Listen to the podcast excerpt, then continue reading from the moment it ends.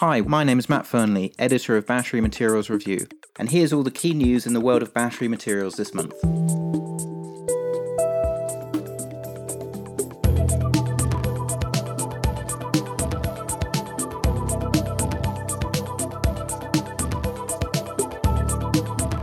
Welcome to January's edition of Recharge, the podcast by Battery Materials Review.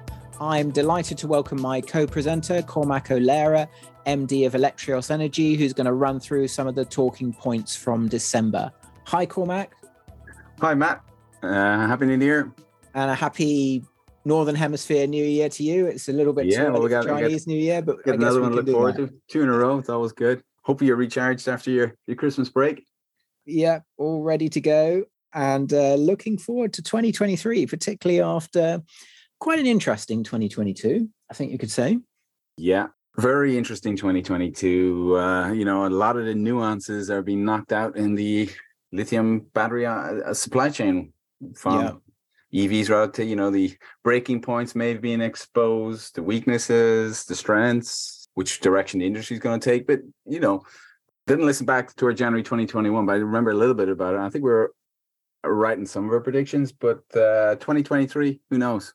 Yeah, I think actually we were more right in our predictions than we were wrong, which is always a nice situation to be in, but we certainly weren't right in everything. So let's see how we do in 2023. I think the most obvious prediction would be that the pricing environment is likely to be more volatile.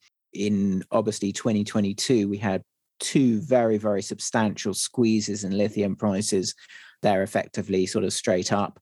And I think probably in 2023, I expect the pricing environment to be much more volatile, more cyclical, up and down. And I think, that's an interesting takeaway. Obviously, we had the two nickel squeezes as well during the year. It was pretty much downwards direction on cobalt and manganese. And, graphite, the old... unliked graphite was up sort of 15-20% in the year, and certainly equities didn't react in that way. So I think it's going to be very interesting to have a look at the sort of battery materials outlook for 23, and I think it'll be a lot more volatile than it was in 22. Well, that's the way it's looking. Out of the gate in 2023, across the board in China, all battery materials are down. Yeah, single percentages, but that kind of happens every year. At the end of December, big run into December. And then right afterwards, as you said, we have the Chinese New Year, which is always a kind of slow time also. But so this could be the start of one of the cycles. If you look at all the market commentary, it's always very, very negative at this time of the year into China ahead of Chinese New Year. And I think the double whammy this year is obviously the ending of some of the subsidization regimes. And I think that the market sort of sitting out and going, well, what's going to happen. And then obviously the pretty weak consumer demand in China as well. A few of the investment banks going a little bit more positive on the Chinese consumer over the last sort of 4 to 6 weeks or so. And I think if that comes to pass, then it's quite possible that EV sales may actually be a little bit stronger in 23 than a lot of people have in their base case out of China.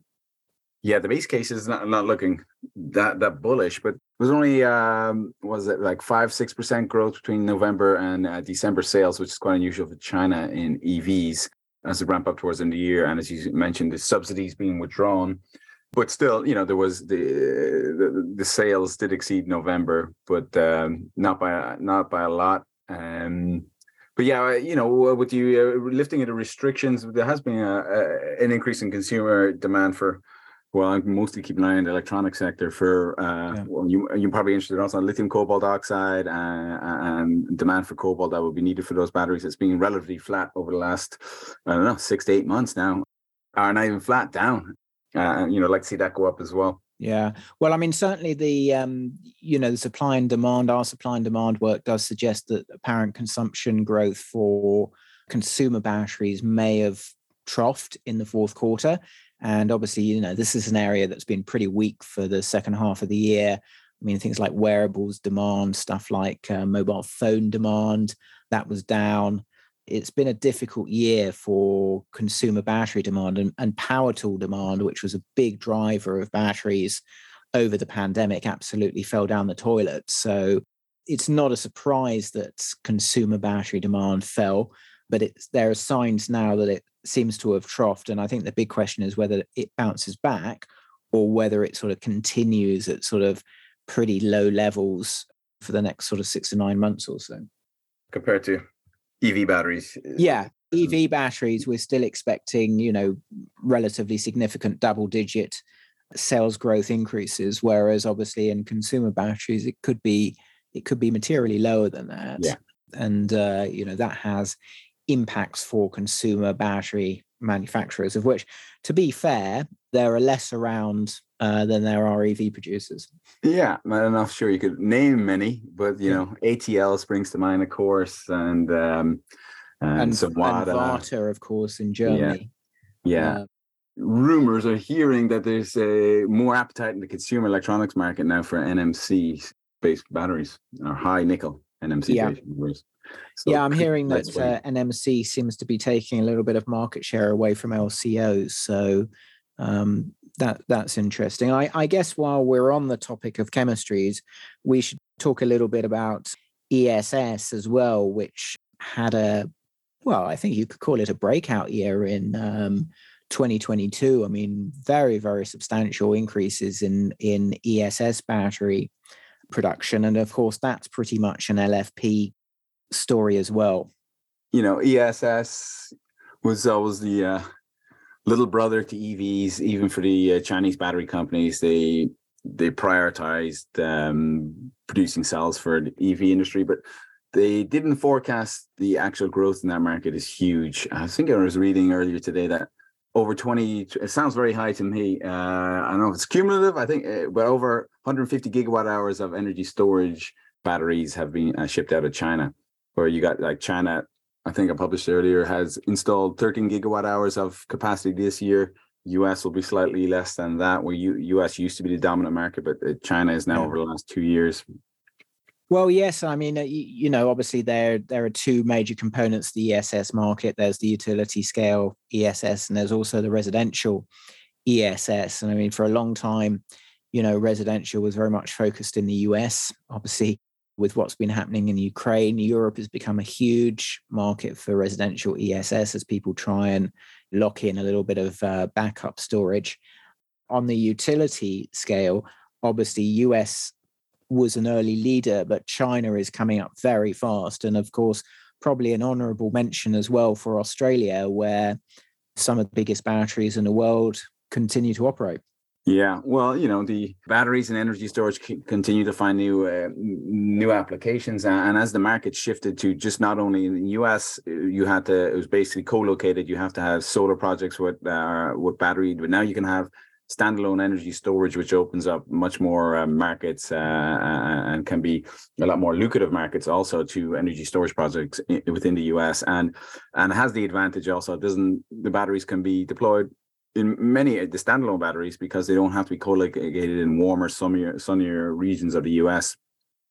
We've seen it in Europe, in the UK. I mean, on obviously a relatively small scale at the moment, but there's a number of companies that have sprung up that are running sort of ESS projects which are not sort of co-located with renewables, and effectively making a fair amount of profit from frequency modulation and short duration storage, which is very lucrative in a market where there's such huge volatility in electricity prices.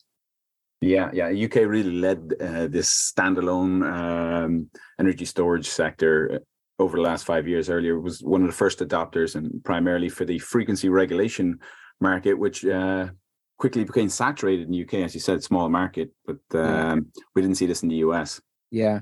And obviously, on the margins of ESS, there's the potential for long duration storage, and we saw probably 2 or 3 studies last year that highlighted the very substantial need for longer duration storage. I mean, I really think ESS looks very exciting, and we took our forecast for ESS out to 2030 up twice during the year last year, which just shows the magnitude of the growth that we saw that we hadn't really expected to see. speaking with a lot of battery companies at the moment regarding ESS, and not many of them are lithium-ion battery companies. The appetite in that market is to wean themselves off lithium-ion if possible. It's as you've seen California recently, an energy storage project in California is uneconomical at current prices of energy storage, and has to be factored in into state policy, and hopefully it won't be, those costs won't be transferred onto consumers. But the current state of lithium-ion supply chain, there's also shortages on cells also for energy storage, and that is proving to be a big problem. The sweet spot in energy storage right now is like the 4 to 8 hour window. As you mentioned earlier, a long-term energy storage, lithium-ion probably will not be participating at that in that market at these prices. But there's an appetite for alternative electrochemical batteries or technology in a big way. I mean, I should emphasize that lithium storage is economic for relatively short duration applications. It's just that because lithium-ion is effectively a sort of short duration application, when you increase the application, you've got to increase the amount of cells in your battery, and that's why it's economic to run lithium ion on short duration but not on long duration. So that's why we're looking at different chemistries like vanadium redox flow, chromium flow, iron flow, different types of flow, aluminum ion, sodium. Would popping up. Can sodium ion work for long duration, do you think? It's just a price issue. You can charge and discharge sodium ion quicker, actually, in some cases than lithium ion, but a larger footprint. So lithium ion, some projects are in the middle of cities like London or New York. You don't have that much space. So, in that case, you'd need lithium ion. If you're in a field in Oklahoma, then there should be no problem using sodium ion. Yeah. Or indeed vanadium. Of course. Yeah. Which also has quite a large footprint. Okay, so that's ESS. We obviously, in the midst of all the negative news flow about EV sales, actually saw a record month for EV sales in November after a pretty lousy October. And anecdotally, China sales ticked up a little bit in December as well with the ending of the zero COVID policy. Going to put you on the spot now. What do you think for next year? I mean, even though we're obviously seeing the end of the subsidy regimes and everything, do you think we'll see a very substantial slowdown in sales, or do you think it'll just be a little bit of a slowdown in sales? That seems to be the... Well, I'll tell you today, I'm looking to buy a Tesla.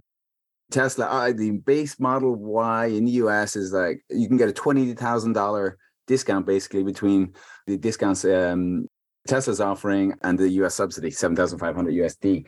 It's very attractive right now to buy a Tesla. But on the other hand, other than Tesla, China, all the EV makers in China are, and most notably BYD, are increasing prices.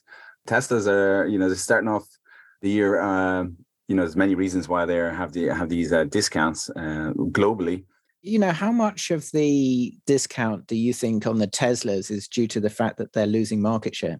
Well, you could be definitely losing market share. There's a lot of competition in terms of models in each of the segments in the auto industry they're going after. Crossovers, sedans, they haven't entered the mass market really yet, and the Model S. But I can see it. They definitely feel in the competition breathing on their neck. Tesla Shanghai, they're really trying to push out. There might be a case of surplus inventory up there that they're trying to move out of China. I mean, there was a really interesting news story that we're actually talking about just before we start. We press record, but about the relative ages of the different car companies' lineups, and it showed that Tesla has the second oldest lineup of any of the car companies in the world, with Lada being the oldest lineup. And I do think that that's a very interesting and very important factor, because if you look at the Chinese market in particular, it's clear that the automakers with the newer lineups, with the newer models, do very well. In fact, when you launch a new model, you often get like a spike in sales, and then it sort of tails off gradually over time. And it's noticeable that BYD launched 5 or 6 very successful new models last year, and BYD's got 7 of the top 10 selling models in China. NIO, Xpeng, all of these guys are launching new models very regularly. And Tesla really hasn't launched a new model in 4 years, 5 years? Yeah, it's interesting, but the Chinese EV market's broken into about five sectors. And if you break it down, EV sales in each sector, then you got the premium grade, which is like over 400,000 RMB. You got the NIOs leading that. Then you'd have 300,000 RMB again, that's NIO, and you have IDLE and even Mercedes. But Tesla by far sells the most in the 20,000 or 200,000 to 300,000 range. Slightly ahead of BYD, but then BYD and Mini Wuling lead the mass market. That's less than 200,000 RMB. Yeah. So it's segmented. But yeah, Tesla are basically only in one market of those five markets, and that's how they're losing share. Obviously, you know, they've struggled a bit in Europe. I mean, they are still pretty much top in terms of the brand in Europe, but the European EV makers with a lot of models, it should be said, are competing a lot more with them now. So it's going to be very interesting to see. And obviously, we have heard speculation that Tesla may be accelerating the launch of this sort of small mass market EV. But realistically, it's difficult to see that coming within 12 to 18 months. You have got Cybertruck, I suppose, but Cybertruck is really very much a model for the US market, for the North American market. I can't see Tesla, you know, getting a lot of sales with Cybertruck outside North America.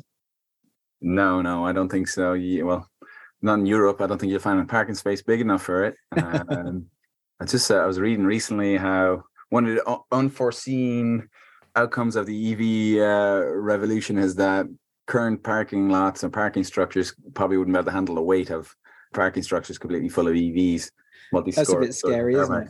Yeah. It was interesting to read that. But yeah. You know, Tesla is still pushing and leading the way, though. You know, they're earlier this month, they're producing up to 1 million 4680 cells a month, which they're going to use in the Cybertruck and also Model Y.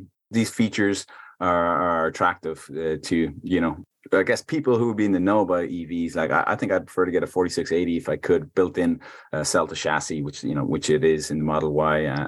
But there's some other features attractive about Tesla, but the chopping and changing of the prices is a bit of a problem for them. I don't know if Elon put a post out yesterday. So there's complaints that there's up to, like, as I said earlier, 20% discount on Teslas at the moment. On base models is 20, and then up to about 7% on premium models. And customers who just bought Tesla last month or November, or even early December, are complaining, you know, that's a 5,000 premium that we're losing out on there. We want to get reimbursed.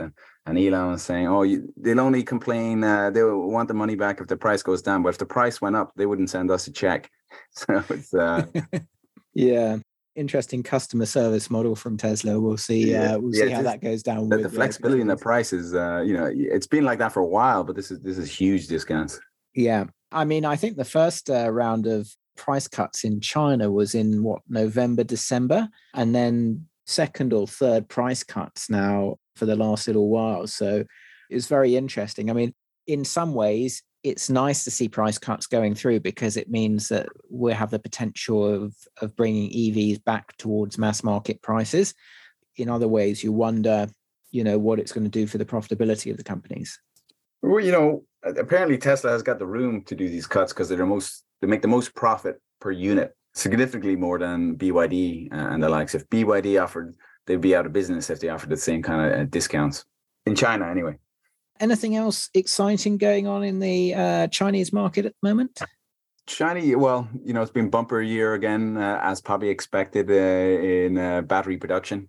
Just crossed the 500 gigawatt or 550 gigawatt hours of Chinese battery production. So we're, depending on the numbers, we're going to cross the 1 terawatt hour this year, probably in like the beginning of the second quarter. There's a lot being made of the fact H2. Yeah. There's a lot being made of the fact that it looks like China is sort of overproducing in batteries at the moment. And to some extent, it probably is. But we kind of needed that because, you know, inventories of cells at EV factories have been basically hand to mouth for about the last 18 to 24 months.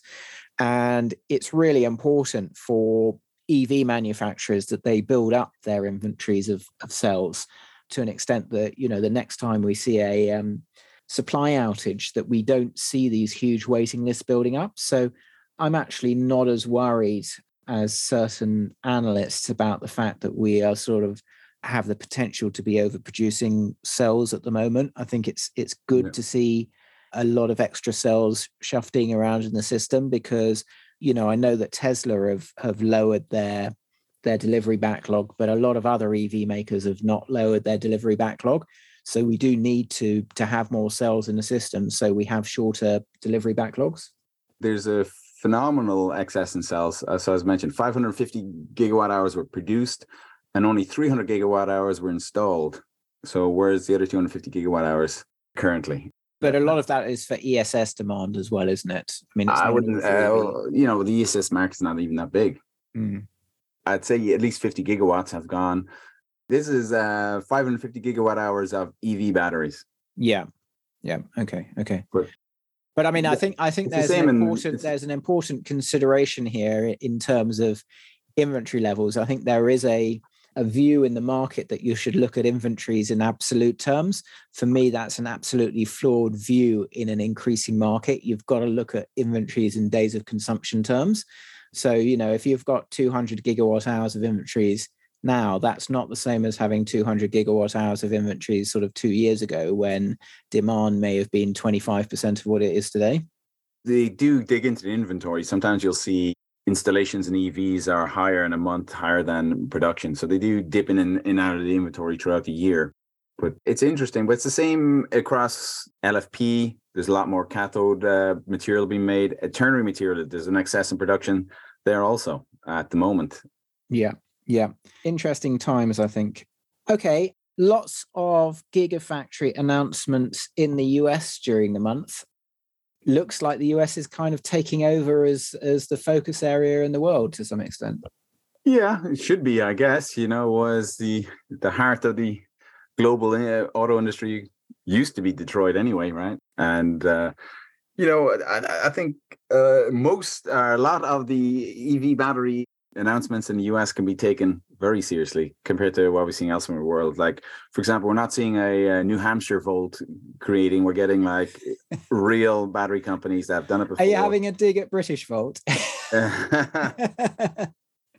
Yeah, I mean, I think it is noticeable that most of the capacity announcements in the US have been by existing battery producers, cell producers, rather than startups. And I think, you know, there has to be a risk. Well, what we've seen so far with regards to startups is it always takes a lot longer to get into commercial production than the startups assume. And, you know, if you're going to back battery factories, you would back ones being set up by LG Energy Solutions and SK Innovation and CATL rather than, as you said, New Hampshire Volt.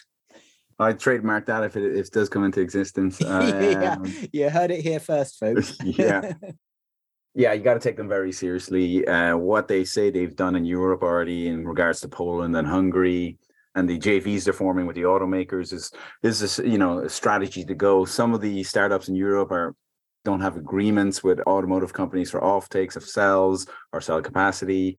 It's a much different market to what we're seeing in the US. We have battery makers setting up next to an automaker with a JV to take 100% of those cells, recycle them also, and send them back to the same battery maker. So a real circular type arrangement we're seeing in the US.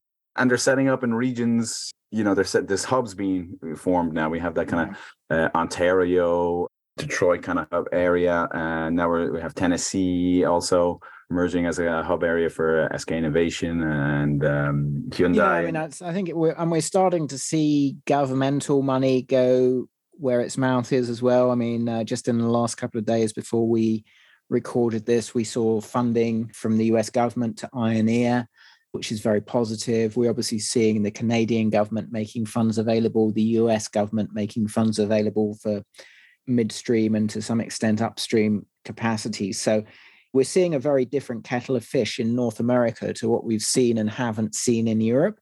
And I think it's noticeably that since the IRA the Inflation Reduction Act was published, US gigafactory plans have grown at twice the rate of those in Europe. And indeed, there's a possibility that some of these European factories may be kicked into touch because of concerns about power availability and power prices as well. So yeah, I think North America has very much announced itself in the battery value chain, and really, what, 5-6 months or so.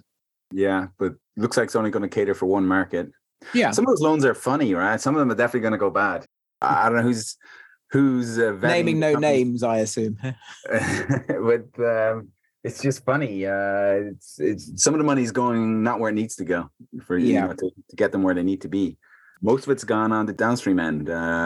Silicon nano companies and stuff. Come on, I think it's noticeable that sort of Ultium cells, which is obviously backed by LG Energy and General Motors, both multi-billion-dollar companies, gets a $2.5 billion loan from the US government. And you're like scratching your head going, well, how many lithium projects could you build with 2.5 billion? Yet you're giving it to two companies, which, let's face it, could very easily fund their own development themselves. If they didn't get the money, that was still going ahead either way. Talking about the IRA, there's still a number of countries sort of beating at the door trying to get in. And one of those that was making quite a lot of noise in December was Argentina, which wants to be included in the IRA, but doesn't currently have a free trade agreement with the US. Given that a very substantial proportion of Argentina's lithium industry is either controlled or funded by the Chinese, I've got to say it does look quite unlikely that they'll be included in the IRA anytime soon. What do you think? It's quite a fluid policy. A lot of the fine print is still being worked out actively, but we're still trying to figure out what China's role in this IRA is. A complete exclusion. CATL, for example, setting up a factory with Ford in the US to circumvent the IRA. With a very interesting structure, that factory. So if people haven't heard, Ford will own the factory, but CATL would operate the factory. So that's quite an interesting way of potentially getting around the IRA, which definitely shows some interesting thinking, wouldn't you say? Bit surprised by that, actually. I saw that, that the CATL would give that up, but I think there's a similar arrangement in play, I believe, with Panasonic and Tesla, right? And actually, I mean, you look at the North American governments and those actions that the Canadian government took, as we discussed on last month's call, were against Chinese government or pseudo Chinese government entities, which obviously, CATL is not to the same extent. So maybe that would work. I mean, it's a Chinese company, but it's not a pseudo government entity, is it? No, listed. I don't know. That's all I know about it. Yeah. Maybe that works out. Maybe it does. We'll have to see. Yeah. Like, I'm sure they're not even sure yet if it's going to qualify for IRA, but subsidies and tax breaks. But I'm sure they thought they'd have a crack at it. They have a crack. They need LFP. I think you even mentioned in this month's BMR also the lack of movement globally on LFP is during 2022 is a little bit scary. It's actually quite scary. I mean, when you look at Tesla, obviously it's globally mass market LFP. Volkswagen has said they're going to go mass market at LFP. Ford is looking at mass market LFP. You look at the number of companies going into LFP outside China, and you look at the LFP supply chain, which is 100% non-existent outside China. And it's a bit scary, genuinely. And I mean, I guess this sort of plays into another point that I wanted to make, which is that if you look at fundraising in the sector in 2022, the amount of funds raised in lithium was down 27% year on year in 2022 compared to 2021. And that's not the direction that we want to be going. We want to be raising a lot more funds for the sector outside China, not a lot less. So, that's a little bit scary. And obviously, a number of people are concerned about the Chinese lepidolite supply going on, but we need to be seeing more funds going into ex-China projects if we're going to protect those battery supply chains. And it's just not happening enough at the moment. A lot of that is to do with the equity market behavior in 2022. And there was a lot of volatility and some pretty big sell-offs. But if that's the case, then we need to attract funding from other sources. And I was quite surprised that that didn't really happen in 2022. I would have expected a lot more loan funding, and I would have expected actually a lot more offtake prepayments. And we only saw, three, maybe four offtake prepayment deals. It's just not enough. So we need to see more money being made available to upstream by the downstream part of the industry. That's all their money. They want to keep it for themselves, right? Well, yes, but I mean, you know, at the end of the day, how much bang for your buck do you get if you invest $1 billion in raw material projects in terms of lower costs for you? So, you know, if as a cell maker, I have to pay $100 a kilogram for my lithium, or I go out and build my own lithium project and pay, you know, maybe $15 a kilogram for my lithium, well, you know, how much of a difference does that make in your profitability? Every major Chinese battery maker is involved or own their own lithium project now at this stage, not producing anything right now, maybe one or two, but they have clear ambitions to supply their own lithium and nickel also, of course. Battery play, the two key metals that Chinese battery makers are highly involved in. And that's the kind of one of the big themes of 2022 was this kind of crossover and movement amongst the Chinese in the supply chain up and down. It was kind of a big takeaway from 2022 for me. And you see that, and I mean, we're still not seeing it to the needed degree in the Western world. I mean, we are starting to see auto companies' CEOs talk about it. We've obviously seen Stellantis flag it. We've seen Ford's management team flag it, but we're not yet seeing enough actions. And I think that's the key.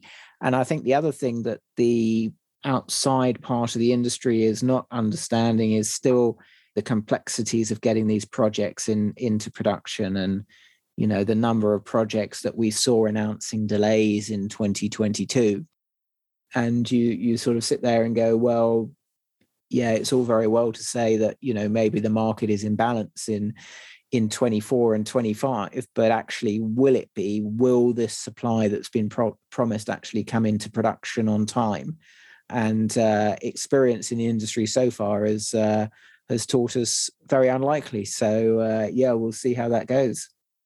You know, do you think you got big, well-known auto companies working with lithium developers? I wouldn't, you know, not producers or anything, all these junior lithium miners, and they're looking for billions of dollars of offtake agreements or investment. And it's just too scary for the OEMs to jump into because they don't know who these companies are. They don't know what is the definition of a good lithium project. You know, they just don't have the experience to put $1 billion in.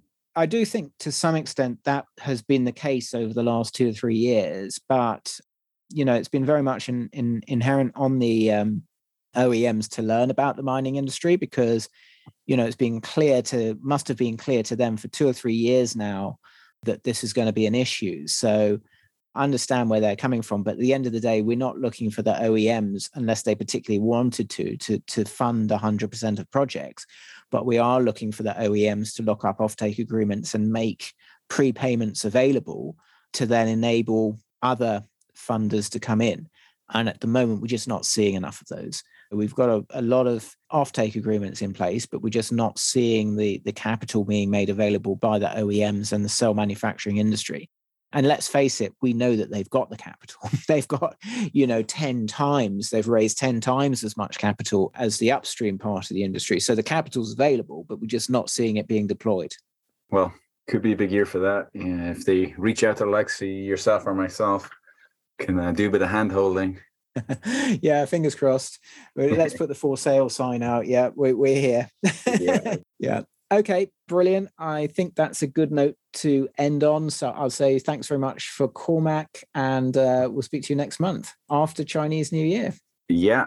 Another big party coming up. Yeah, so we'll wish Happy New Year to all of our listeners in China. Gong hei fa choy. Okay, thanks, Cormac. All the best, Pat. So that brings us to the end of our podcast for January. As always, you can get more detail on any of the topics we discussed in the latest issue of Battery Materials Review, which you can find at www.batterymaterialsreview.com. I'm Matt Fernley, editor of Battery Materials Review, and this has been Recharge. Thanks for listening.